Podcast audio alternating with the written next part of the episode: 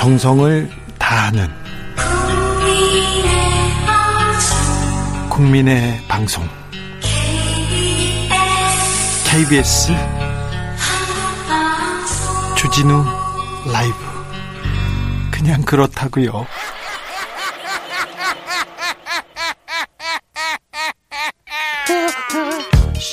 발로 뛰는 기자, 탐구하는 기자, 세상의 질문을 마구 던지는 기자, 기자가 본 오늘의 세상 기자들의 수다. 라이브 기자실을 찾은 오늘의 기자는 한결의 김민아 기자입니다. 네, 안녕하세요. 네, 안녕하세요. 네. 네, 잘 계셨어요? 네, 바쁘게 또 지내고 왔습니다. 알았어, 바쁜지는 알아요. 네. 네. 요즘 국회 분위기, 특별히 야당 분위기 어떻습니까? 어, 제가 어제 그제 의원회관 좀 돌면서 네. 의원님들 뭐 하시나 좀 봤는데 좀 자리가 많이 비어 있더라고요. 많이 비어 있어요? 국정감사 끝나고 네. 또 코로나가 약간 잠잠한 기운을 띠면서 지역 행사가 좀 많아진 것 같습니다. 아, 그래요? 지역 옛날에는요, 딱 네. 이때쯤 해외 외유 쫙 가잖아요. 네, 올해는 안타깝게 올해는 못 가니까 네, 또 그런데 맞습니다. 국회에는 사람이 별로 없더라고요. 네, 그죠? 맞습니다. 하루 이렇게 의원회관 이렇게 돌아다니면 아, 차몇 잔씩 먹었어요. 어, 커피를 수 네. 한- 네. 저 굉장히 뭐 많이 마시고 그러니까요. 저희 국회 출입 기자들은 국회 이렇게 한 번 돌잖아요. 그럼 15잔씩 먹어요. 하루. 그래서 나중에는 어지러워요. 네. 뭐 3시쯤 되면 막 어지러워 가지고요. 맞습니다. 네, 콜라 달라고 합니다. 네. 저는. 자, 아, 국민의힘에서 가장 큰 이슈가 되는 거가 뭡니까? 공수처장 후보 추천 그 그거죠? 네, 일단은 내일 공수처장 후보 추천위원회가 두 번째 회의를 열고 그 10명의 예비 후보 중에 2명을 추릴 수 있을지 좀 관심이 모아지고 있는데요. 네. 또 국민의힘에서 추천한 후보 중에는 좀 논란의 인물들이 몇 분 계셔가지고 그렇죠. 또 오늘까지도 계속 좀 석동현 공방이 변호사. 석동현 변호사. 맞습니다. 네. 또 석동현 변호사는 이전부터 알고 있으셨듯이 뭐 부산 지역에 출마를 노렸던 분이기도 하고 출마했죠. 네. 경선에선 떨어졌습니다. 네, 맞습니다. 법률 지원을 굉장히 오랫동안 해왔던 분이고 아내분도 한나라당 의원이셨고요. 예. 어쨌든 좀 이- 이쪽 국민의힘 당에서는 굉장히 오래된 유명하신 법조인이죠. 왜 갑자기 친일파 논란이 났습니까? 태극기 집회에 나가서 무슨 얘기를 하셨나요? 네, 맞습니다. 정광훈 목사와 함께한 집회에서 뭐 나라와 국민에게 반역하는 행위만 아니면 저는 친일파가 되겠다 라는 취지의 발언을 해서 예. 좀 그게 보도가 되면서 논란이 커졌고요. 예. 또 본인이 이제 추천을 받은 뒤에 즉시 SNS에다가 공수처는 태어나선 안 될 괴물이다. 그러니까 본인이 처장이 될 수도 있는 상황에서 그렇게 글을 쓴 것에 대해서 좀 대표적으로는 이재명 경기지사가 나서서 석동현 예. 변호사는 정말 추천을 해서는 안 되는 인물이었다라고 공세를 연일 펼치고 있습니다. 네, 그 석동현 변호사가 그 비판을 받는데 또 또 야당도 비판을 하고 있어요. 여당이 추천한 인사를. 네, 야당에서는 이제 전종민 변호사를 좀 향해서 공세를 펴고 있는데요. 이전 왜요? 변호사가 최강욱 열린민주당 대표의 공직선거법 위반 사건을 변호하고 있기 때문입니다. 근데 이제 이에 대해서 전 변호사가 언론과의 통화를 통해서 최 변, 최강욱 대표 변호인에서 물러날 것이다. 그리고 그 사건에는 아직 관여하지 않은 상태다. 라고 하면서 공수처장 후보에서 물러날 계획은 없다고 밝혔습니다. 자, 김민아 기자. 네. 국민의힘에서 추천한 후보가 공수처장이 될 가능성도 있고요. 확률도 네. 있어요. 네. 현명하게 선택한다면 네. 누가 좀 앞서 있다고 봅니까? 국민의힘 안에서요. 네. 아무래도 김경수 변호사가 가장 가능성은 있다고 보여집니다. 지금 확률만 놓고 보면 김경수 변호사가 공수처장에 가장 그 가까이 간 인물이라고 볼 수는 있습니다. 그런데 네. 변수는 많습니다. 네, 맞습니다. 그리고 사실 뭐 변협이나 이런 곳에서 추천한 분들이 가능성이 가장 크다고 알려져 있기 때문에 내일 네. 회의가 좀 어떻게 결론 날지 봐야겠습니다. 만약에 김경수 변호사로 어, 국민의힘에서 의견을 모으지 않습니까? 그러면 공수처장이 빨리 결정될 가능성도 있다는 것도 네, 맞습니다. 짚어놓고 넘어가겠습니다. 네. 국민의힘이든 민주당이든 지금은 윤석열 얘기만 합니다. 좀 이제 지겨우실 법한 시기까지 온것 그런 같은데요. 그런 분도 많아요. 네, 맞습니다. 근데 오늘도 이제 국민의힘에서는 윤석열 현상에 대해서 네. 나름 자체 분석을 하고 자, 있었거든요. 뭐 어떤 분석이 나왔습니까? 일단 윤석열 청- 검찰총장이 야당에서 1위 또 전체에서 1위 한 그 지지도 조사가 나오면서 지난주에 있는 조사보다 엄청 많이 올랐어요. 네, 굉장히 당은 멘붕에 빠졌지요. 근데 여론조사는 그 그 수치를 정확하게 그 수치보다는 추세를 이렇게 보시는 게 맞습니다. 자, 이렇게 여론조사 기간마다 좀 다를 수는 있어요. 맞습니다. 아무튼 지금 윤석열이 현상으로 불리면서 네네. 굉장히 그 치고 올라오는 거는 맞아요. 네. 한때는 이제 뭐 우리 야당을 대표할 인물이다라고 했었던 윤석열 총장에 대해서 좀 최근에는 견제구를 던지면서 네. 뭐윤 총장은 현 정부에 소속된 사람이고 뭐 여론 지지도가 높은 거는 국민이 정부에 대한 반대 의견을 표출하는 것이다. 네. 이게 좀 제3자적 입장에서 계속 발언이 나오고 있고요. 예. 또뭐 윤 총장이 계속해서 좀 전국 순회하기도 하고 그 뭐 국감장에 나와서 센 발언을 한 것에 대해서도 좀 솔솔 어, 저건 좀 너무 정치적이지 않느냐라는 반응이 안팎에서 나오고 지금 있습니다. 네, 국민의힘에서는 좀 추켜 세우기도 그렇고요. 때리기도 그렇고 참 아, 이걸 어떻게 하지 이런 생각이에요. 네, 맞습니다. 사실 민주당도 좀 그래요. 그래서 어 이걸 어떻게 하지 이- 이런 상황입니다. 네. 다른 사람은 뭐 어떻게 평가해요? 또 뭐 주호영 원내대표 같은 경우에는 추 장관을 공격하는 그 도구로 윤 네. 총장의 지지도를 이제 자주 언급하곤 하는데요. 추 장관한테 오늘은 윤 총장을 건드리지만 않으면 어떻게 되는지 한번 보자. 한 달만 참아달라라고 읍소를 하기도 했습니다. 참아달라고요? 네. 네. 근데 이제 지금 국민의힘 당에서 국민의힘에서 좀 제대로 된 야권 주자가 안 보이다 보니까 어, 윤석열 그렇죠. 총장이 올라오는 거 아닐까요? 그러니까 그렇죠. 좀 그 지도부에 대한 비판의 용도로도 또 윤 총장을 또 뭐라고 합니까? 사용하기도 하셨는데요. 네. 장재원 의원 같은 경우에는 좀 사- 소속이 없는 윤 총장이 반 문재인 정서를 싹쓸이하면서 국민의힘 지지율을 넘겨버렸다. 뭐 윤석열 1인이 제1야당을 집어삼킨 것이다라고 하면서 네. 뭐 김종인 정신을 따르는 정당이 아니라 야권 대통합을 해야 된다. 대선 후보 결정의 유일한 플랫폼을 만드는 일을 해야 한다. 뭐 돌파구를 찾아야 된다 하- 하면서 김종인 비대위를 좀 겨냥을 했습니다. 네.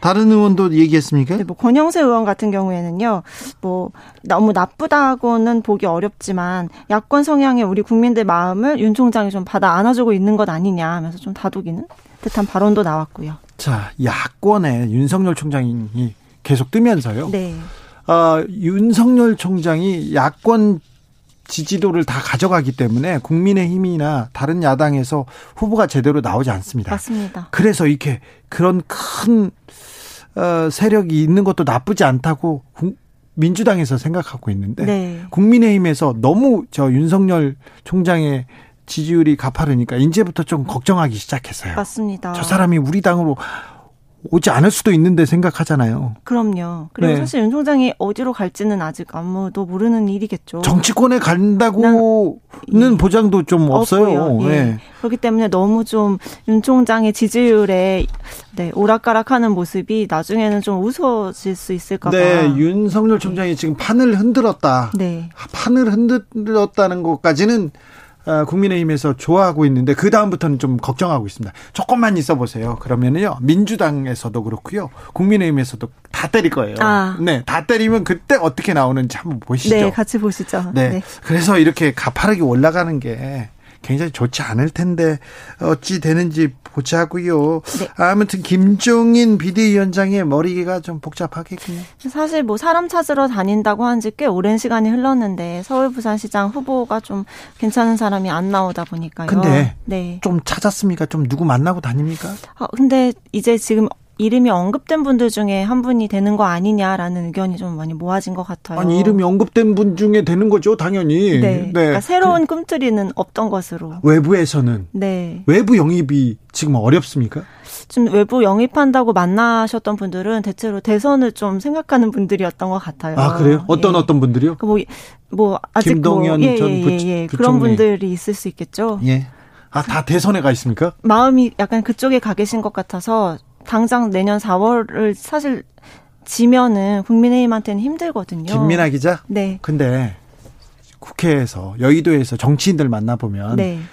아 정말 어 이분도 대선을 생각해 그런 사람들 많잖아요. 어, 이미 그 대선 출마 선언을 굉장히 일찌감치 하신 분들도 요새 많죠. 막 예. 어 왜요? 막 이렇게 뜬금 이렇게 생각하는 분들 네, 많죠. 맞습니다. 네. 뭔가 본인의 이제 이름을 알리기 위해서라는 그 의도가 있을 수도 있고 진짜 꿈이 대통령이신 분들이 또 많이 계시겠죠. 그러니까. 저 저기 정치부 생활 처음 할때 네.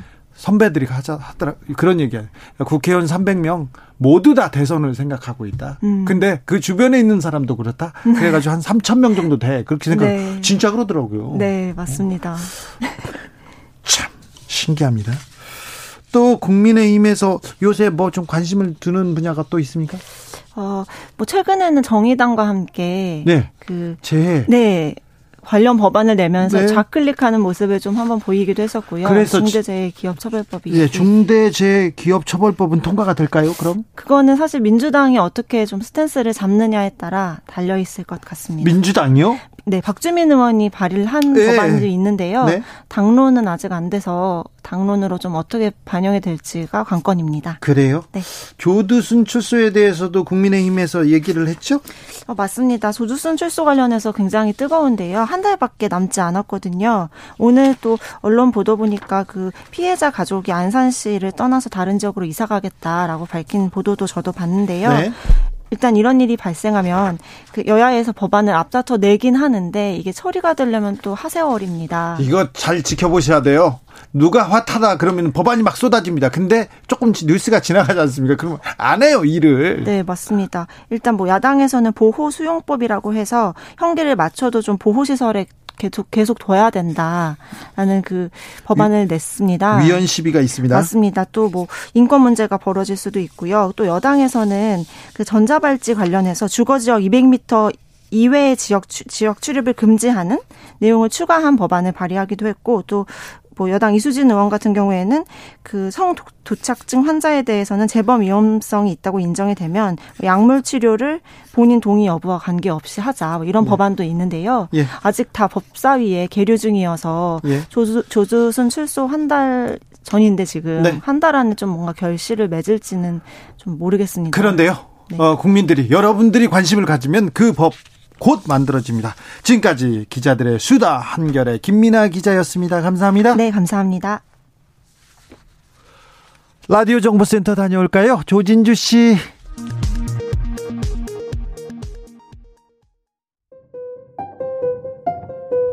정치 피로, 사건 사고로 인한 피로, 고달픈 일상에서 오는 피로.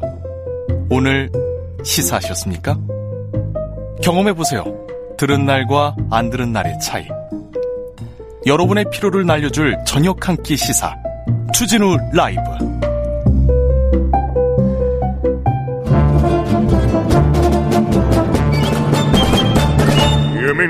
여기도 뉴스, 저기도 뉴스, 빡빡한 시사 뉴스 속에서 가슴이 답답할 때, 네, 휴식을 드리는 시간입니다. 한 주에 한 권, 맛있는 책을 만난다. 특집, 책의 now hurls down his gauntlet to thee.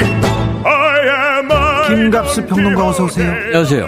정선태 교수님 어서 오세요. 네, 안녕하세요. 네, 그리고 오늘은 특집으로 특별한 손님 모셨습니다. 책의 맛 함께 하시는데요. 김갑수 선생님의 강력 추천. 이덕일의 한국 통사의 저자 이덕일 한가람 역사문화 연구소장 모셨습니다. 안녕하세요. 예, 안녕하세요. 네, 건강하시죠? 예. 네. 김갑숙 평론가께서 이덕일의 한국 통사 강력 추천하셨습니다. 네. 네. 추천하신 이유에 대해서. 제가 박정희 대통령 시해 사건 11.6을 대학교 2학년 때 겪은 사람이에요. 네. 얼마나 구세된지 알겠죠? 아, 네, 그렇네요. 저... 그다음에 그 후로 우리가 살아온 것 봐요. 무슨 어마어마한 사태 정말 격변이 많았잖아요. 네. 근데 저는 올 2020년을 뭐 명칭은 안 묻겠지만 이 팬데믹 기간을 그 어떤 그 큰 역사적 사태보다도 큰 걸로 여기고 싶은 네, 해가 사변이죠, 사변. 네, 뭐냐, 전쟁이죠, 난리죠. 아니 코로나 그걸 얘기하는 게 아니고 아니에요? 어마어마한 한 해였다는 거예요. 정확히는 작년 7월부터지만 한국인이 내가 어떤 사람인지를 처음으로 근본적으로 다시 생각해 본 기회였는 거예요. 7월부터요? 왜요? 일단은 일본 수출 규제부터 반일 그 여러 감정에서부터 촉발이 되다가 팬데믹에 접어들면서 우리가 알고 있던 그 나라가 아니었던 거예요, 우리가. 아, 우리나라가? 예, 네, 논양 선진국 타령만 했는데 알고 보니까 걔네들도 그게 아니었고 그들이 보는 우리도 아 이런 시선으로 볼 나라가 아니었고 미국 대선 보니까 코로나 방역 보니까 우리가 좀 수출하고 알려줘야 되겠어요. 네. 지도 편달해야 되겠어요. 그러니까 우리에 대한 자기 인식이 총체적으로 변화된 한 해라고 볼 수 있고 지금도 진행 중인데. 네. 지금도 그, 진행 중인데 우리 네. 이덕일 선생님 모셨어요. 아니 그 선생님 말을 좀 줄여주세요 오늘은. 아니 아니 나 요거만 말하고 아, 네. 듣기만 할 거야. 아 그래요? 어, 그럴 리가요. 그럴 아, 리가. 자, 이덕일 선생님 말 들으려고 하는데. 그래서 한국 통사를. 아니 그랬는데 네. 주로 이제 통로가 우리나라가 어떤 거냐가 흔히 약간 비아냥거리는 국뽕 채널이라는 걸 많이 접해요. 근데 그 말하는 흔히 말하는 국뽕 채널의 대부분이 외신 번역해서 소개하는 겁니다. 뭐 우리 국제 기사 들어보시면 다 알아요. 네. 한국 뉴스가 이렇게 쏟아진 적도 없고. 그래서 들어가면 어디에 부딪히냐면 우리나라가 어떤 나라냐에 당장 부딪혀요. 어떻게 생겨서 흘러와서 여기까지 왔는가.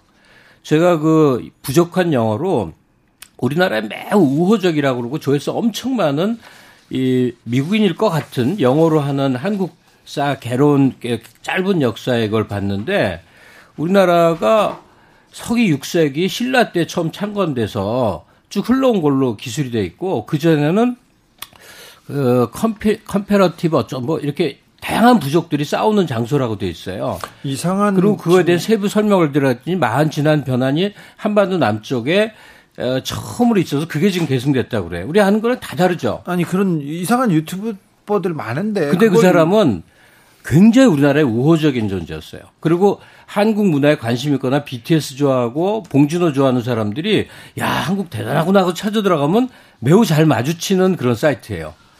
야 그러니까 우리가 우리 역사를 얼마나 축소적으로 이해하고 있는지를 한 번쯤은 다시 생각해서 그냥 한국 사람은 보편적으로 이 우리나라는 어떻게 생겨서 흘러갔지를 한번 다시 봐야 된다. 근데 내 나이 때 사람들은 이기백의 한국사실론 다 읽은 사람들이거든요. 근데 그거가 갖고 있는 문제점이 한 번도 수정되지 않은 상태 현재예요. 네. 그러다가 이름은 알고 있었고 사실은 예전에 잠깐 본 적도 있는 이덕일이라는 역사학자를 이제 발견을 한 겁니다. 예. 저는 이덕일 교수를 추정하자 뭐 이분이 최고다 이런 뜻이 아니라 역사를 바라보는 시선 중에 와 한국 통사를 쓴 이덕일적 관점도 우리 의식을 우리 생각을 지배하는 중요한 관점일 텐데 어쩜 이렇게 밀려 있나? 우리가 얘기 좀 하자. 그렇죠. 이겁니다. 이덕일을 만나면 이덕일의 책을 만나면 뒤통수를 진짜 맞은 것처럼 그런 아, 충격을 줍니다. 그래서 오늘을 이덕일 선생님을 모셔서 이덕일의 한국 통사 그 책 속으로 들어가 보겠습니다. 자, 다시 찾는 7천년 우리 역사라는 부제가 달려 있습니다. 자, 이 책에 대해서 좀 짧게 설명해 주십시오. 예, 그 역사는 조금 전 이제 김갑수 선생님 말씀하신 것처럼 관점이 제일 중요합니다. 누구의 눈으로 역사를 바라보는가라는 건데요. 그동안 우리 역사를 이제 쭉 서술해왔던 분들의 관점이 되게 두 가지였어요. 네. 하나는 이제 그 중국을 높이는 중화 사대주의 관점 이것과 네. 그다음에 그 우리가 흔히 식민사관이라고 말하는 그 일본의 황국사관, 그 총독부 사관 이 관점으로 대부분 서술되었는데 우리가 독립운동가들 보면 대부분 독립 그 역사학자입니다. 백안 박은수 선생, 뭐 석진상 선생, 단전 신채호 선생. 그래서 이분들이 그 역사 그 역사학자이자 독립운동가였는데 해방 이후 이분들이 만든 역사학은 다 사라졌어요. 예. 조선사 편수의 출신인 뭐 이병도 신혁호 이런 사람들 이제 친일 반민족 행위자들이 만든 역사만 살아남았죠. 그래서 저는 이 독립운동가들이 그 세웠던 역사 체계 그걸 이제 한번 다시 계승해서 우리 역사를 처음부터 이제 바라보자라고 하는 생각에서 이덕일의 한국 통사를 쓴 겁니다. 네, 한국 역사책을 이게 지금 총괄하는 통사를 쓰셨습니다. 그동안 그 이덕일 선생님 역사책 참 많이 쓰셨죠. 한 펴보진 않았는데 한 50권은 넘는 것 같아요. 정선태 교수님, 네. 이덕일 선생님 책 중에 그 잘 읽은 책이 많죠? 네, 그런데 네. 어, 우리 이 시간이 왜 그렇죠. 내 휴식을 주는 시간이잖아요. 네. 내 긴장을 주는 시간일 것 같습니다. 오늘. 네, 오늘 그렇죠. 그 특히 김갑수 평론가님의 이 아, 국뽕을 좀 제어할 필요가 있을 것 같아요. 예.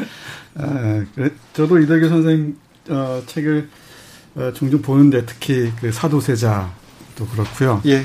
예, 이 재밌게 보는 편인데 아, 가장 중요한 핵심은 우리 역사학이 식민 사관에서 아직 벗어나지 못했다는 것. 네. 이게 핵심인 것 같습니다. 예. 그리고 조금 전에 어, 김갑 선생님 잘 말씀하셨는데 외국에 나가 보면은 영어로 번역돼 있고 많은 외국인들이 참조하는 한국사 교과서가 이기백 그 선생이 쓴 한국사 실론 번역입니다. 거기에 기반하고 있잖아요. 너무나 취약해요. 예.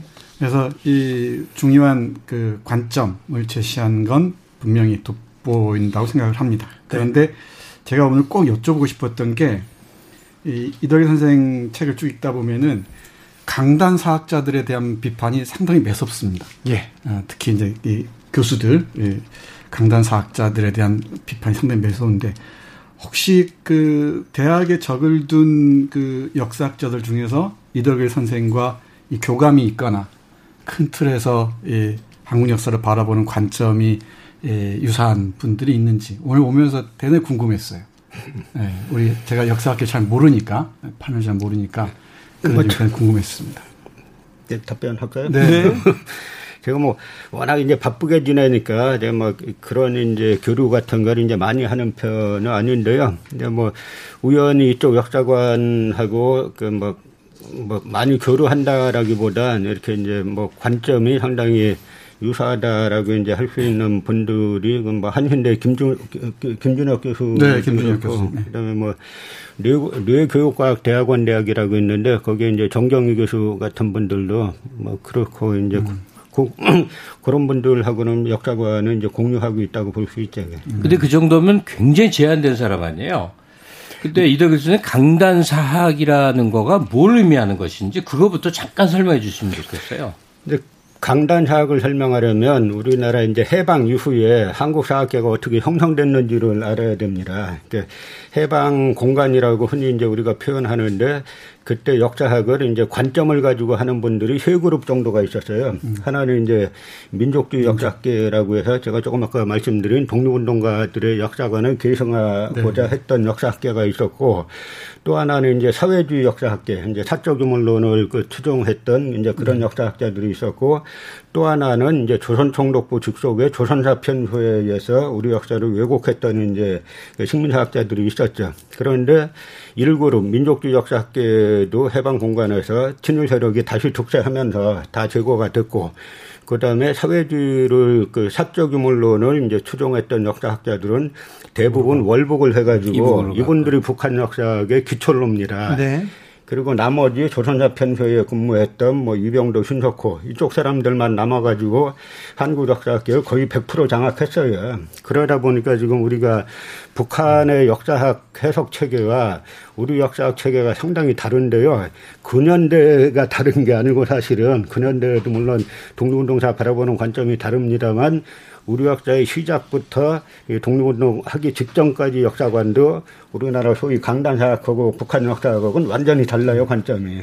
그것이 네. 이제 북한 역사학 같은 경우는 북한에서 나온 그 당시 책들을 보면은 이제 북한 역사학계는 주로 두 사람의 이제 영향을 많이 받았다라고 스스로 합니다. 그러니까 한 분이 단재 신초 선생이고 또 한 분이 약연 김두봉 선생. 이분은 음. 국어학자죠. 예. 그리고 그 다음에 제가 생각할 때는 위당 정인보 선생이 납북대 갔을 때 이분도 영향을 끼쳤을 거로 생각하는데요.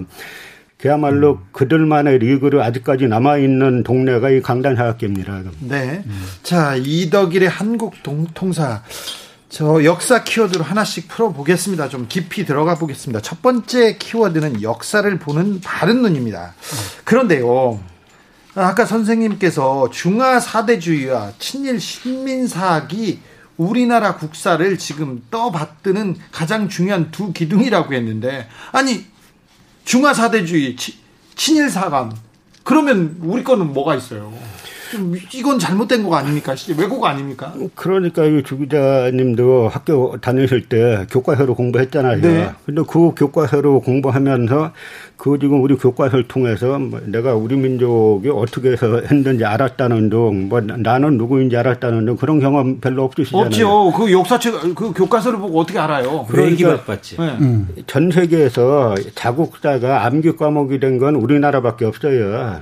아니, 그런데 역사는 좀 외워야 되는 것도 아니 역사 기본적인 거뭐 이순신 장군이란 이름 네. 뭐 이런 건 외워야 되겠지만 네. 쭉 하나의 흐름으로 다 형성이 되는 거거든요. 네. 근데 우리는 서로 앞뒤 다른 이야기를 합니다. 예를 들어서 총론에서는 이 사람들이 항상 식민사관은 비판했다. 예를 네. 들어서 임나일본부 말하면 임나일본부를 극복했다라고 말을 합니다. 그러면 본론도 그렇게 가야 되는데 본론에 가면은 또 임나는 가야다라고 하면서 그 일본의 식민사학자들이 이야기한 그대로 이제 따라서 하거든요. 예. 그러니까 예.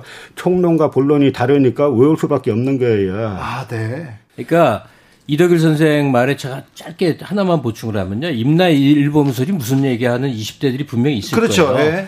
일본 내에서 현재까지 옛날부터 지금까지 가르치고 있는 게 일본 책에 일본 역사 책에 의하면 저 고대 때 우리나라가 삼국시대라고 부르던 때 한반도 남쪽을 일본이 쳐들어와서 일본이 지배했다. 일본이 지배했으니 네. 어, 한반도는 일본의 땅이다. 일본의 원래. 땅이고 일제 식민지, 일제 강점도 네. 자신들의 옛 땅을 회복한 거다. 네. 이런 견해라는 거죠. 그렇죠. 근데 그걸 가지고 그 음. 임나 일본설이 우리 한국사의 기본이기도 했다는 말인 것 같은데 이거 어떻게 바로 잡아야 됩니까? 그러니까 이제 그 북한 학계의 학자를 좀 알 필요가 있는데요. 네. 그러니까 우리는 임날본부설은 극복했다 그러고 강론 들어가면 임난 가야다 하면서 임날본부설을 사실상 주창하고 있는 거죠. 요즘은 또한 이제 일본에서 유학하고 와가지고 교수된 사람들이 일본 구급파보다 더한 이제 임날본부설을 음. 퍼뜨리고 있는 상황이에요. 예. 그런데 북한에서는 그 대구 출신의 김석형이라는 분이 월북한 그 학자가 있는데 이분이 1963년도에 삼한 삼국의 일본 열도 분국절 이런 논문을 써가지고 아주 일본 학계에 큰그 센세이션을 일으키는데요. 그 논문의 핵심은 뭐냐면 임나는 가야가 아니라 가야계가 일본 열도에 진출해서 세운 분국이다. 아, 네. 그리고 일본 서기에 나오는 고구려백제 신라 그 이런 나라들도 이 본국이 아니라 여기 있었던 삼국사기에 나오는 그런 고구려백제 신라가 아니라 이 고구려백제 신라 가야계가 일본 열도에 다, 다수 진출했는데 바로 이제 진출해서도 나라 이름을 고구려백제 신라라고 했고 가야계는 임나라고 이름을 붙였는데 그게 바로 이제 분국이다라고 예, 하는 논문을 1963년도에 썼어요. 예. 그래서 사실상 학술적으로는 1963년도에 임날본부설이 해체가 된 겁니다. 네. 그런 그런데 전제가 이 한국 강단사학이 이 분국설에 동의를 했으면은 왜냐하면 그 끝난 거죠. 왜냐하면 일본 열도에 가보면 지금도 고구려 백제 신라 가야의 지명이 수두룩해요. 네, 그리고 뭐 일본의 일왕이 백제가 자기네들의 선조다 이런 얘기도 했고요. 그전 악기도 일왕이 그 말을 했고요. 일본인들 스스로가 자기네 그 일왕가, 그 자기네 이제 그 황가의 발장지다라고 하는 데가 어디냐면 일본의 미야자키 그 큐슈 남부에 미야자키선이 있어요. 네. 그 미야자키선에 사유토바로 고분군이 있는데 그게 이제 3세기 말부터 시작하는 거죠. 그러니까 거기에서 나온 그 일본 스스로가 자기네 그 왕가의 뿌리다라고 하는 거기에서 나온 철모와 지금 대가야가 있었다고 하는 그 고령 지산동에서 나온 철모가 똑같아요. 네. 그러니까 이 가야계가 일본 열도로 건너가 가지고 일본의 왕가를 비롯한 그 지배층이 됐고 그다음에 큐슈에서 그 오사카 근처에 나라로 이전하고 난 다음에는 백제계가 주도하는 게 일본사의 그 일본사가 그렇게 진행되는 건데 이걸 거꾸로 지금 설명해서 야마토웨가 마치 가야를 점령해서 임나를 설치한 것처럼 요즘 그렇게 이야기하는 풍조가 다시 나타나고 있는 겁니다. 네, 다시 나타난다. 이게 또 좀 강조할 부분인데요. 두 번째 키워드로 넘어가겠습니다. 7천년의 한반도 역사 얘기입니다. 자, 한국사의 첫 시작점은 어디인가요? 단군, 단군 할아버지 그리고 곰 호랑이 여기서부터 나오나요? 이제 국가로 치면은 국가의 성립을 이제 역사 시작으로 보면 이제 고조선 당고조선부터 되는 거고요. 예. 그 이전에 그 우리가 누구를 계승하는가부터 따지면은 이제 신석기 시대에 그 만주와 이 땅에 살았던 분들이 사셨던 분들이 그대로 신석기 시대 분들이 청동기로 이어졌다가 이제 지금까지 쭉 이어지기 때문에 그 그런 걸로 말하면은 신석기 시대 분들이 우리 역사에 이제 원초를 놨다라고 볼 수가 있죠. 역사에 첫 등장하는 인물은 누굽니까? 아, 그러니까 이제 그게 이제 쉽지가 않은 건데요. 네. 그 우리 선생님도 잘 모르시는 아니 흔히 우리 역사를 동유족의 역사라고 하는데 예? 그 동유족의 역사에 이제 중국에서 자기네 역사 시작을 삼황오제 이렇게 말합니다. 음. 삼황오제. 그런데 사망의 시작이 태오복귀씨인데요. 태오복귀씨가 동유족이란 건 중국에서도 다 인정하는 거예요. 네. 그러니까 이제 어떻게 보면 태호 복귀 씨가 그 첫 등장한다고 볼 수 있고 그다음에 뭐 단군을 이야기할 수 있고 그렇죠. 네. 자, 아니 그러니까 그 얘기는 왜 나오는 거냐면 지금 강성한 큰 중국 있잖아요. 현재 중국은 한족의 역사로 과거를 다 설명하고 싶어 해요. 예. 근데 우리는 양자강 유역에서부터 발흥해서 커져 온 그 한족하고 전혀 별개 만주서부터 위아래 한반도에서 또 저 위쪽 뭐 했는 동이쪽이란 말이죠. 네, 동이쪽. 계통이, 예, 계통이 다른 거죠. 네. 그러니까 우리는 이 뭐 예맥이 됐건 거란 여진 말갈 다 한 계통의 뿌리를 갖고 있어서 그걸 조각종 나누기보다 출발점은 한 덩어리로 출발을 시켜야 되는 거고 시기도 음. 다른 거죠. 자, 선생님. 네. 어, 2020년에 대한민국은 7천년 역사 중에 자, 어떤 시대와 닮았습니까? 어떤 시절이었 시철과 닮아 있고 배워야 합니까?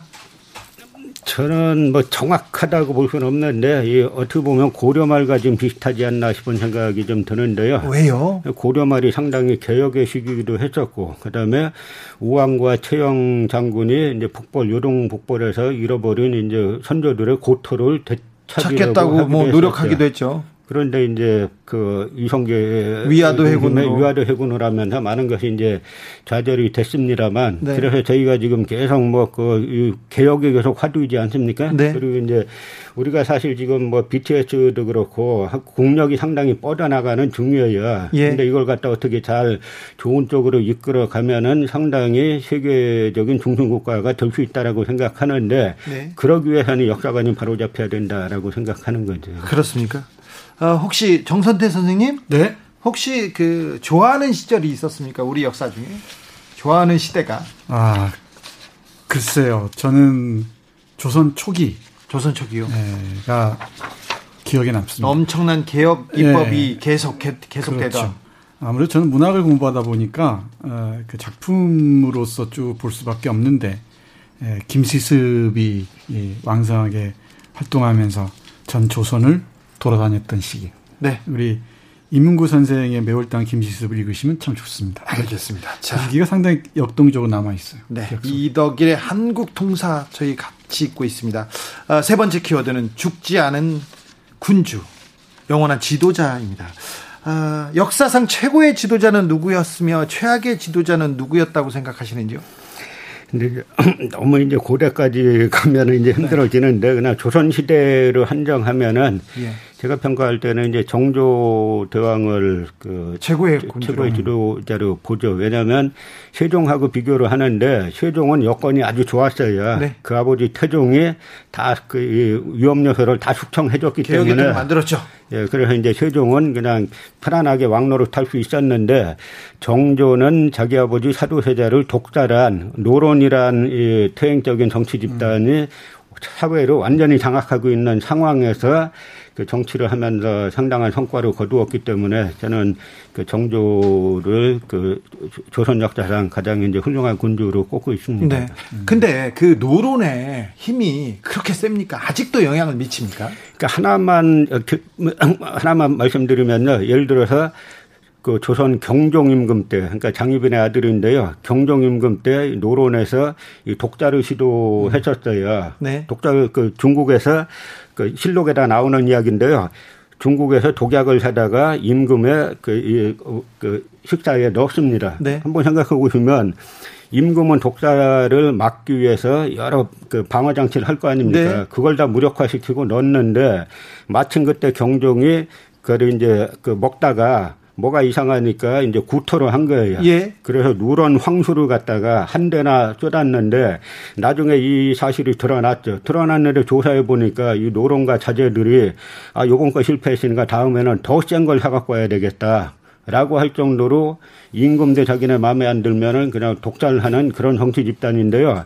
이 노론의 마지막 당수가 이제 이완용이고 예. 지금 우리가 식민사학이라고 비판하는 식민사학의 뭐 태두라고 하는 그 이병도 씨 자체가 그 이완용의 손잡벌이에요 학렬로는. 네. 그래서 그대로 이 노론이 나중에 나라 팔아먹고 그 일제 일제 강점 기획에서 어떤 말이 있냐면 제가 일본인 일본인이 쓴 책을 보니까 3일 운동, 3일 혁명 때 이게 왜 이렇게 커졌냐. 그 일본인의 분석입니다. 우리가 한국을 점령하고 나서 너무 노론 일색으로만 다 채웠지 않냐. 그래서 3.1 운동, 3.1 혁명 때 이 남인, 소론, 뭐 이쪽이 다그 가담하는 바람에 이게 정도로 커졌다.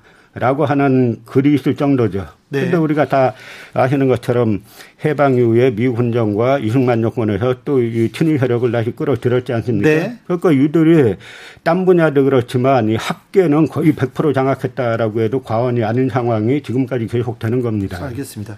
혹시 문재인 대통령은 역사 속 어떤 지도자하고 닮았습니까? 이런 걸 뭐. 기자들이 좀 좋아해요. 죄송합니다. 뭐 그렇게 직접 평가하기는 그렇고요. 저는 문재인 대통령이 태종과 조선의 태종과 정조를 좀 계승한 그런 민구 아, 그 그런 이제 대통령이 그 되기를 상당히 이제 바랐고요. 그래서 현재 우리 사회에 과제가 뭐 과제라는 거 나열하면 뭐 검찰 개혁, 언론 개혁 거기에 저는 역사 개혁을 반드시 내야 된다고 생각하는데요. 네. 이 부분을 좀 해주길 바랐는데 뭐 기대에는 좀 미흡하다고 볼 수 있죠. 네. 그러면 역사 속에 최악의 지도자는 누구라고 보십니까? 그 결국 이제 역사나 정치는 결과물로 말하는 건데요. 네. 그런 점에서 이제 고종을 꼽지 않을 수가 없죠. 고종이요? 고종은 왜냐하면 그 시대가 상당히 변혁기인데 그렇죠. 고종과 일본의 메이지 일왕과 뭐 나이도 같고 그 왕이 된 시기도 아주 비슷해요. 예. 근데 하나는 먹고 하나 먹혔잖아요. 근데 먹힌 이유가 예를 들어서 그 당시 고종이 선택할 수 있었던 최대 공약서는 뭐냐면 제가 볼 때 입헌 군주제를 하는 겁니다. 네. 그래서 그게 나중에 김홍집이라든지 오윤종 같은 온건 괴합파가 하려던 게 바로 입헌 군주제예요. 네. 이걸 막기 위해서 사실 고종이 러시아 공사관에 도망가는 아관 파천을 한 음. 겁니다. 네. 그래서 아관 파천에서 고종이 최초로 한 게 뭐냐면 저 김홍집 오윤종 어, 저를 때려 죽여라라는 명령이 최초 명령이에요. 예. 그래서 그 이 갑신정변 때 김옥균 같은 급진괴합파를 다 제거하고 그다음에 이 온건개혁파 입헌군주제를 하려던 온건개혁파를 다 제거하고 나니까 나중에 남은 건 뭐 이완용이니 박재순이냐는 아주 매국 친일파밖에 안 남은 거죠. 오히려 급진 개화파를 제거하니까 더 나쁜 더 극악한 사람들이 남았어요? 그러니까 그러고 나서 온건개화파가 남았는데 그럼 온건개화파하고 입헌군주제를 했으면은 고종도 살고 고종도 살고 나라도 살았을 텐데 고종은 아, 입헌군주제 무슨 입헌군주제냐 내가 그 절대 왕이지 예. 뭐 이런 시대착오적인 사고를 갖고 있다가 결국은 자기 주위에 뭐 개화파를 다 제거하고 동안농민도 제거하고 하니까 남은 건 이제 친일 매국노밖에 없어가지고 네. 나라를 넘기게 된 거죠. 그때 조금만 정신 차리고 조금만 음. 좋은 결정을 했으면 우리 역사가 이렇게 막 뒷걸음질 치지는 않았을 텐데요. 그때 핵심이 나라를 빼앗기지는 않았을 거죠. 그러니까 우리가 35년 일제 강점기를 겪고 난그 역파가 아직도 두 배의 세월이 흘렀음에도 불구하고 이게 극복이 안 되는 거예요. 네. 그때 워낙 친일 세력이 이제 강하게 뿌리 내렸고 예를 들어서 프랑스 같은 경우는 뭐 나치 집에 3, 4년밖에 받지 않았잖아요. 네. 그런데 프랑스는 예를 들어서 이제 그이 우파 레지스탕스들이 뭐 드골 중심의 국민전선을 만들고 좌파 레지스탕스들이 이제 사회당을 만들잖아요. 네. 그런데 이 당시 나치에 조금이라도 동조했던 사람들을 과감하게 이제 다 숙청을 하는데 대부분 이 우파 이 프랑스 민족주의자들이 이제 숙청을 하는 거죠. 그런데 우리는 그보다 10배 이상의 식민 지배를 겪었는데 해방 이후 미군정이 그대로 이제 친일파 끌어들이고 이승만이 이들에게 권력을 다시 주면서 이승만 정권 때 권력을 다시 주면서 다시 친일파 세상이 됐죠. 그러니까 이, 이 친일 세력이 아까 말씀드린 노론 주축으로 그 조선 조선 후기에 집권이 계속 집, 집권했던 세력이 그 해방 이후까지 계속 이제 우리 사회 곳곳을 장악하고 있으면서 우리 사회가 앞으로 나가는데 대단히 이제 장애 요소가 되는 겁니다. 네. 자, 네 번째 키워드로 넘어가 보겠습니다. 역사 속 여야. 아, 조선의 역사를 당쟁의 역사라고 얘기하는 분도 있습니다. 그래서 아유 너무 막 싸웠는데 국민들은요 지금 여야가 보수와 진보가 너무 싸운다 이렇게 생각하는 분들도 있거든요. 자 역사 속에서 우리가 뭘 배워야 될것 같은데요. 그러니까 우리나라 국민들은 여야가 싸우는 걸 뭐라 그러죠. 근데 여야는 싸워야 되는 겁니다. 그렇죠. 국회는 싸우는 것입니다. 타협하거나 뭘, 뭘 예. 진전하지 않습니다. 근데 싸우는데 네. 그 누가 오르냐를 가려야 되는 거죠. 네. 그 조선에 이제 사색당파가 있는데요. 그 조선의 사색당파가 뭐 남인, 북인, 뭐 노론, 호론 이렇게 있는데 그 중에서 가장 이제 개혁적인 정파는 남인이란 정파예요. 네. 그 남인 중에서도 청남이란 정파는 제가 왜 개혁적이라고 보냐면 이 당파가 북벌도 주장했습니다만 일단 신분제 그 완화 내지 해체를 주장합니다. 북벌 신분제 완화 네. 해체. 그 다음에 경제적 불평등을 완화해야 된다. 경제적 불평등까지 나왔습니까 예, 그때? 어, 음. 그러니까 전그 조선 후기로 볼 때 이 남인 특히 이제 백호 윤유와 성호 유익 선생의 아버지였던 이하진 뭐 이런 분들이 주축인데요. 그래서 제가 이 난민을 옹호를 하니까 그러니까 노론 후예들의 공격이 또 심한 거예요. 네, 노론 송시열의 후예들의 네. 특별한 특별한 애정을 받고 있습니다, 네. 선생님. 그런데 자 노론이 지배하는 세상이었어요. 조선 후기는. 그러니까 노론의 뿌리는 그 1623년에 인조 반정인데요. 인조 반정으로 그 임금을 내쫓지 않습니까? 네. 그러고 나니까 이제 그 조선에서 생기는 말이 그, 그 조선에서 만든 말이 아니라 그 중국 황제가 조선은 군약 신강의 나라다. 음. 군약 신강이요? 예. 임금은 약하고 신하들이 강하다. 아, 네. 그래서 뭐라고 하냐면 그 다음 말이 그래서 백성들이 고생이 많다 이렇게 말해요. 네. 근데 우리는 옛날 드라마 볼 때 어명유 하면 끝나는 줄 알잖아요. 네. 그 천만의 말씀이에요. 조선의 임금들이 지금 대통령보다 권력이 훨씬 약했어요. 아, 그래요?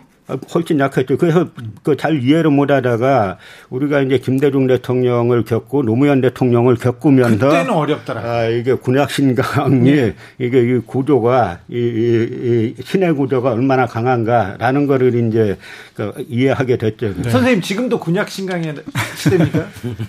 그 사회 전체로 보면 군약 신강인데요. 지금 어쨌든 민주개혁 세력이 최초로 그 행정 권력, 의회 권력, 사법 권력을 다 그 다수로 차지했잖아요. 네. 그러니까 더 강력한 개혁을 해야 되는데 과연 지금 그렇게 하고 있느냐 이 문제를 제기하고 있는 거죠. 그 조선 시대에는 그래도 신하들이 통촉하시옵소서라는 말이라도 했잖아요. 네. 근데 요즘은 그 말도 안 하잖아요.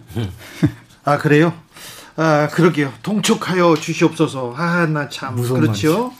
아, 다섯 번째 키워드 개혁의 중심으로 넘어가 보겠습니다.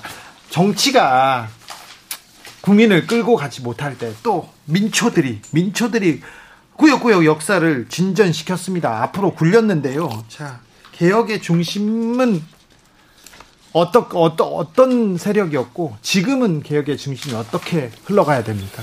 그 우리 역사는 이제 보면은 이제 사실 이제 조선 개국할 때 보면은 정도전 중심에 뭐 개혁적 사대부들이 있었죠. 그런데 그 외에는 우리 학자의 물꼬를 바꾼 건 대부분 민초들, 민중들이에요. 예. 그래서 그 민중들 중에서도 뭐그 시간 짧으니까 그 동학만 이렇게 말씀드리면 맞습니다. 나중에 동학 그 농민혁명군이 그 전라도 53개 곳에 이제 집강설 설치하지 않습니까? 예. 이 집강소에서 내관 내관 정강 정책을 보면 이게 최초의 이제 직접 민주주의를 한 건데요. 네. 정강 정책을 보면 예를 들어서 신분제 해체, 그다음에 예. 토지는 평균으로 나누어서 농사 짓는다라는 네. 경제적 평등 이런 걸 다 직접 그 민주주의를 실천했던 그런 시대가 동학농민혁명의 집강소 시대죠. 그렇죠.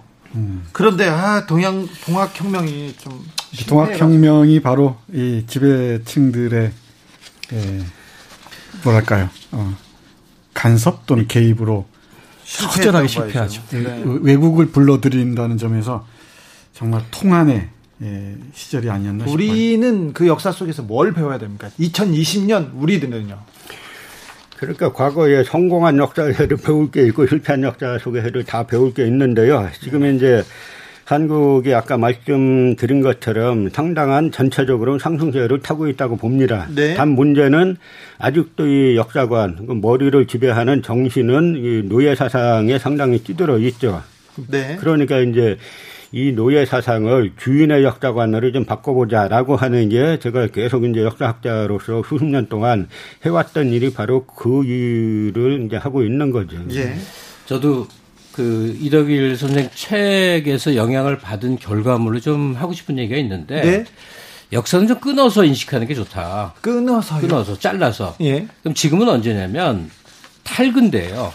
예. 모던이라고 쓰는 근대 시기를 벗어난 탈근대 시기예요.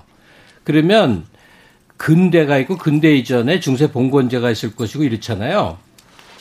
우리 한국인이 살아온 근대가 고달팠는데 그 근대 전체 150년 전체가 근대 공화정 수립기예요. 네. 그래서 근대 공화정의 출발이 농, 그 민중이 직접 통치한다는 동학으로 시작했고 3.1 운동도 요새는 반항일 운동으로 안 봐요.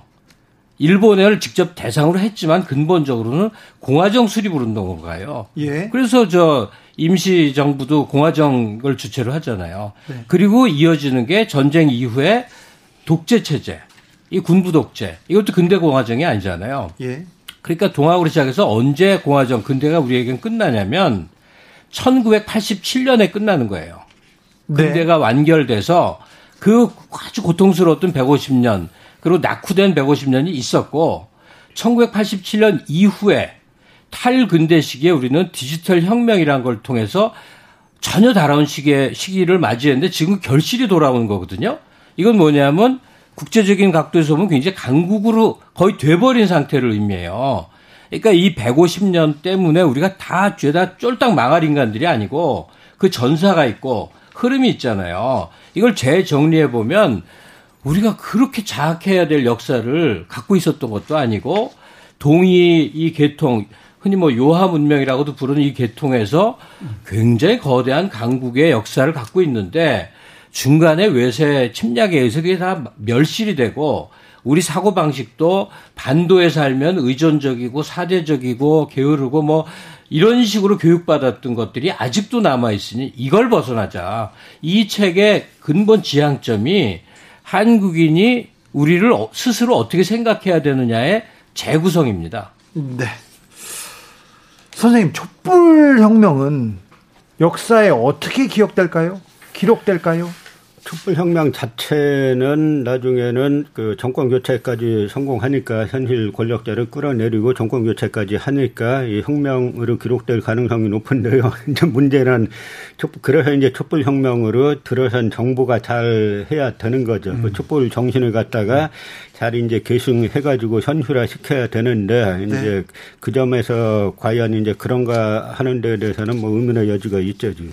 편안하고 쉬웠을 때는 없는 것 같은데요. 그렇다고 해서 지금 미국도 그렇고요, 중국도 그렇고 북한도 어렵고요. 굉장히 어려운 시대를 역사 속에서 보면 굉장히 어려운 시대를 살고 있는 것 같은데 역사 속에서 조금 지금 시대에게 던져줄 교훈 같은 게 있으면 좀 알려주십시오. 너무 어려운 어려운 질문. 어려우니까 선생님한테 물어보죠. 쉬운 거는 우리끼리 네. 했습니다. 그러니까 뭐든지 네. 그 자기의 관점에서 사물을 바라 보면은 답이 나옵니다. 네. 그러니까 우리가 미국도 바라볼 때 한국은 한미 관계 보면 미국 입장에서 설명하잖아요. 그러려고 하죠. 네. 미국 눈치부터 보고요. 네. 한국 한중 관계하면 중국 입장에서 보고. 그렇죠. 중국 눈치부터 보고. 또 뭐 그 한일 관계하면 일본 일본 입장에서 보고. 그게 대단히 다 잘못된 네. 거죠. 지금 좀 달라지려고 하는데. 네. 아, 그러니까 예를 들어서 우리가 뭐 북한이 정치 체제가 뭐 전체주의나 문제 있다 많은 이제 비판을 하지만 이 북한이 어쨌든 자기 관점으로 세계를 바라보고 사물을 바라보는 그런 점들로 우리가 좀 그쪽이 경제적으로 어려울지 몰라도 그런 정신적인 부분은 우리가 좀 받을 필요가 있지 않나라고 생각하죠. 네. 특집 책에만 이덕일 소장의 이덕일의 한국 통사 읽어봤습니다. 아, 역사가 어렵다.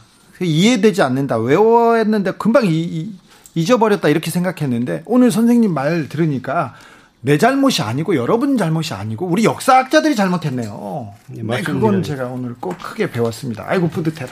네. 오늘 많이 배웠습니다. 오늘 시간 감사합니다. 네, 고맙습니다. 김갑수 선생님, 정선태 교수님, 네. 네. 아쉬움이 많네요. 네, 이덕일 소장님. 아쉽네요. 역사는 좀, 역시 좀 오랫동안 공부해야 되는 거죠. 밤을 새가면서 얘기를 해야 되니까. 아니 근데 그 돈이 왜 이렇게 난 없지 그 생각을 하면서 내내 들었어요. 그래 왜요? 그 미국의 뭐 유명 대학의 자금이 다 돈 좀 번 사람들이 네. 아들 주느니 예, 대학 기증하고 그랬잖아요. 그렇죠. 역사학계에도 네. 돈을 많이 낼 텐데. 아니 그게 다 뿌리가 되는데 그 똑같은 얘기인데 우리나라에서 한 재산 천억쯤 모은 사람 말이에요. 아들은 한 반 주고 민족사학 하던 사람들이 다 가난해지고 독립운동하다 다 죽어서 그, 다, 그 연구 후, 그 사람들도 가난하죠. 힘들다 그러니까 나라 돈으로 한 건 많지 않습니까? 동북아 역사재단도 네. 있고 무슨 일단 가끔 학교가 있고 또 한국학중앙 뭐 연구원도 있고 그러니까 민족사학 쪽을 계승하는 유력한 학자들이 공부할 수 있는 여건 음. 있잖아요. 그 그런 연구소 같은데 누가 한 100억쯤 그냥 탁 회척을 해서 돈 있으면 김갑수 선생님 냈을 텐데. 그래서 돈을 좀 모으러 다니까 아. 그런 것 좀 하면 얼마나 일생에 보람이 될까. 네. 우리나라에 진짜 어려운 사람도 많지만 참 재산 모은 사람도 많습니다. 네. 좀 그랬으면 좋겠어요. 왜 우리는 돈이 없을까요? 네, 자, 여러 가지 느낀 점을 던지면서 오늘 책의 맛 시간을 아, 끝내겠습니다. 네, 저는 양희은의 한계령 들으면서 여기서 인사드립니다. 저는 내일 오후에 5시 5분에 돌아옵니다. 지금까지 주진우였습니다.